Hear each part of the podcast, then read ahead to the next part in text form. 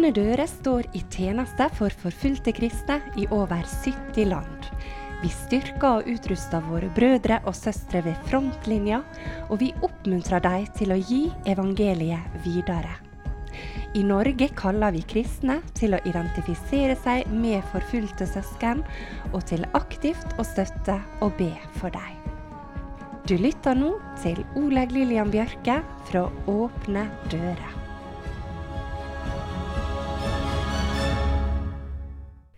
Det er påske. I dette radioprogrammet vil jeg dele to historier med deg fra våre forfulgte søsken. Den ene skal vi knytte til det som skjedde da Jesus døde. Den andre er knytta til første påskedag. Historiene er veldig forskjellige, men veit du, det er våre søsken der ute også.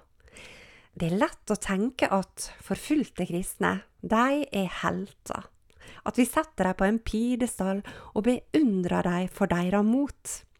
Og ja, vi har virkelig mye å se opp til når vi tenker på våre forfulgte søsken. Men du, de er også mennesker som deg og meg, med nederlag og seire. I dag skal du få møte begge disse perspektivene, og framfor alt få et møte med Jesu nådige hjelp. Først skal du få bli med meg til India. Der får du møte Nerai, en kristen bror som hadde bestemt seg for aldri å fornekte Jesus. Og likevel var det nettopp det som skjedde. Nerai hadde vært kristen i et par år, og ganske fort fikk han problem, både med familien og de religiøse lederne i landsbyen. De banka han opp og ville at han skulle fornekte trua si på Jesus. Men Nerai sto fast. En kveld var Nerai ute på motorsykkel i lag med to av vennene sine. De var på heimvei etter å ha møttes for å planlegge et kristent arrangement. Da ble de overfalt av hinduekstremister. I flere timer ble Nerai og vennene banka opp og anklaga for å tvinge hundua til å gå over til kristendommen.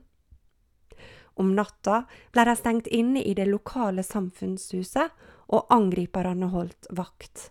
De ble trua med kniv og med beskjed om at de ville slippe hjem hvis de fornekta Jesus. Men Nerai avslo.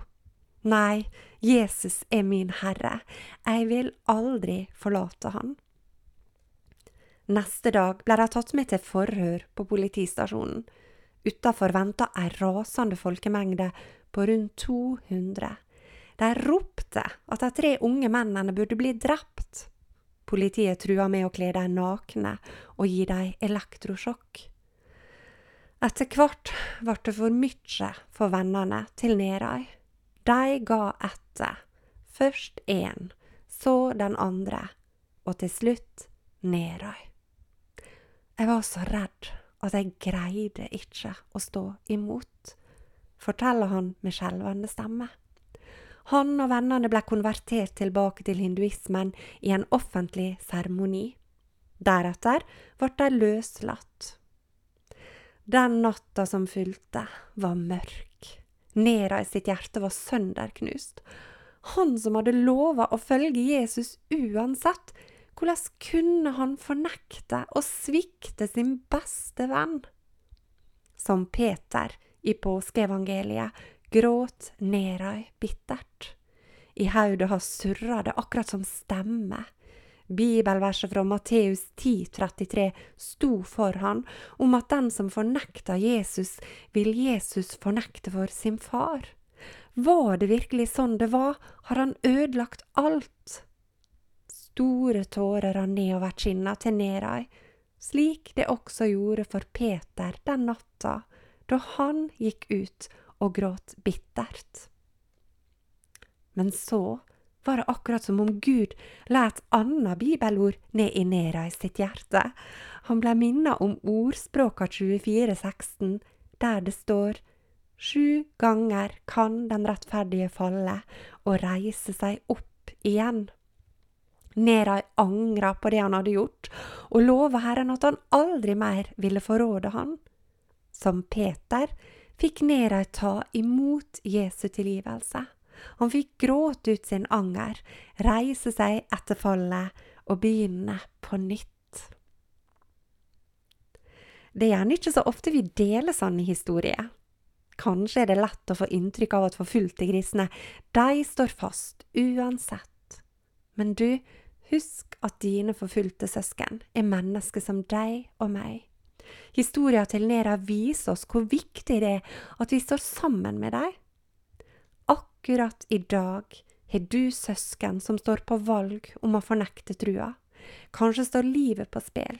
Kanskje er det mat og livsviktig hjelp som de mister om de holder fast på trua si. Kampene er enorme. La oss be om at de får styrke til å stå fast, og la oss be for de som svikter og fornekter, at de som Nerai får oppleve Guds nåde og tilgivelse, at de må få mot til å vende seg til Gud, gi Han sitt nederlag og starte på nytt. Du skal snart få bli med til Colombia og høre om en påskedag utenom det vanlige. Men først lytter vi til Hilde Margrete Gjengedal som synger Takk at du tok mine byrder.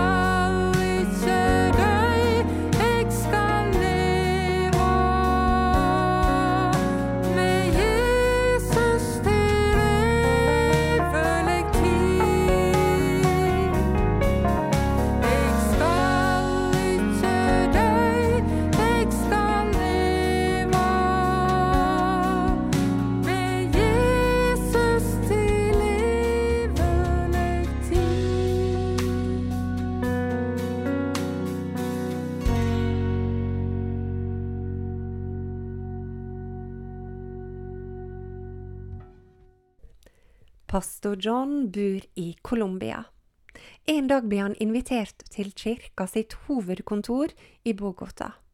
Lederne har nemlig noe de vil snakke med han om.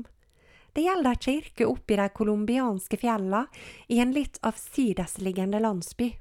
De har ikke hatt pastor på to år. Vi tror du, John, vil kunne være en god pastor for denne menigheten, sier de. John stusser på at kirka har vært uten pastor i to år, og lurer på hvorfor. En av lederne trekker pusten og svarer. Sannheten er at de siste pastorene har blitt drept av den lokale mafiaen. Ingen andre våger å reise dit. Ok, svarer John. Jeg skal be over dette, snakke med kona mi og gi dere et svar i morgen. Neste dag er John tilbake. Vi opplever at Gud vil vi skal reise, sier han til lederne. John og kona pakker eiendelene sine og flytter opp i fjellandsbyen. Og det første John gjør, er å gå inn i kirka og ringe med klokkene. Han vil fortelle at nå er det ny pastor på plass i menigheten. Det tek ikke mange minutter før en mann kommer inn i kirka. Han introduserer seg sjøl og sier Jeg er den lokale mafialederen her. Det var jeg som drepte forgjengeren din, og det samme vil jeg gjøre med deg om du ikke adlyder meg. Men gjør du som vi sier, vil du ikke oppleve noe problem fra vår side.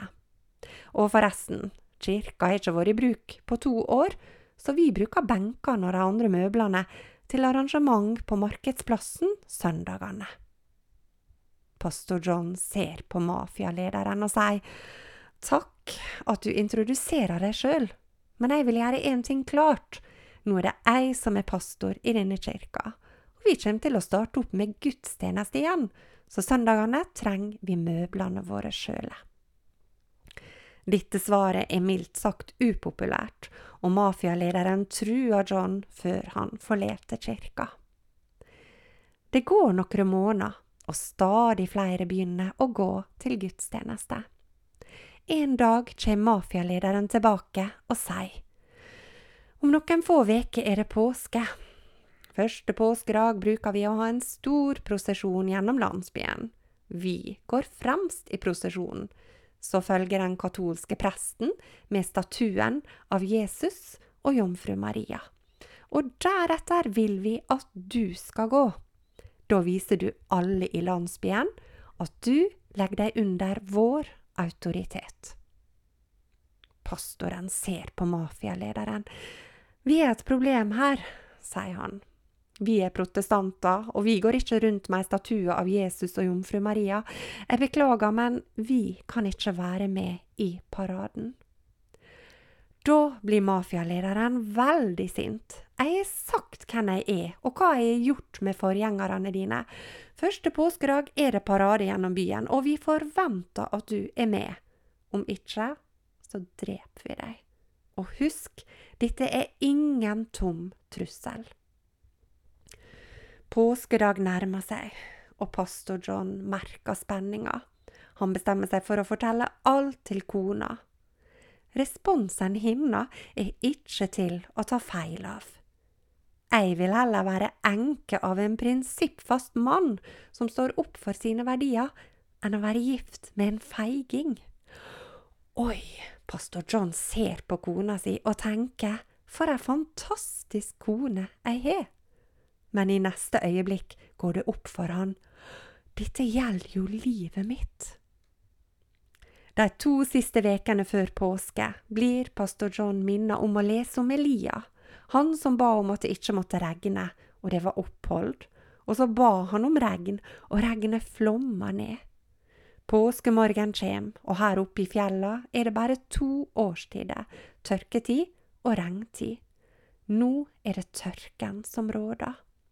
Pastor John og kona holder hverandre i hendene og begynner å be. Herre, vi kommer ikke til å slutte å be før du har gitt oss svar.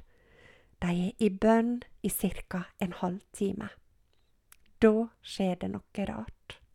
Først hører de et tordenskrall, og de forstår at et torevær nærmer seg. Like etter begynner det å regne, og det regner som det aldri før har gjort. Og det er midt i tørketida. Hele dagen strømmer regnet ned, og det er umulig å gå i noe parade. Nå tenker du kanskje dette er sikkert bare ett av mange bønnesvar pastor John og kona har opplevd. Men hør hva han sier. Dette var første gang Herren svarte så direkte på våre bønner. Og med denne påskedagsfortellinga fra Colombia vil jeg ønske deg ei velsigna påske.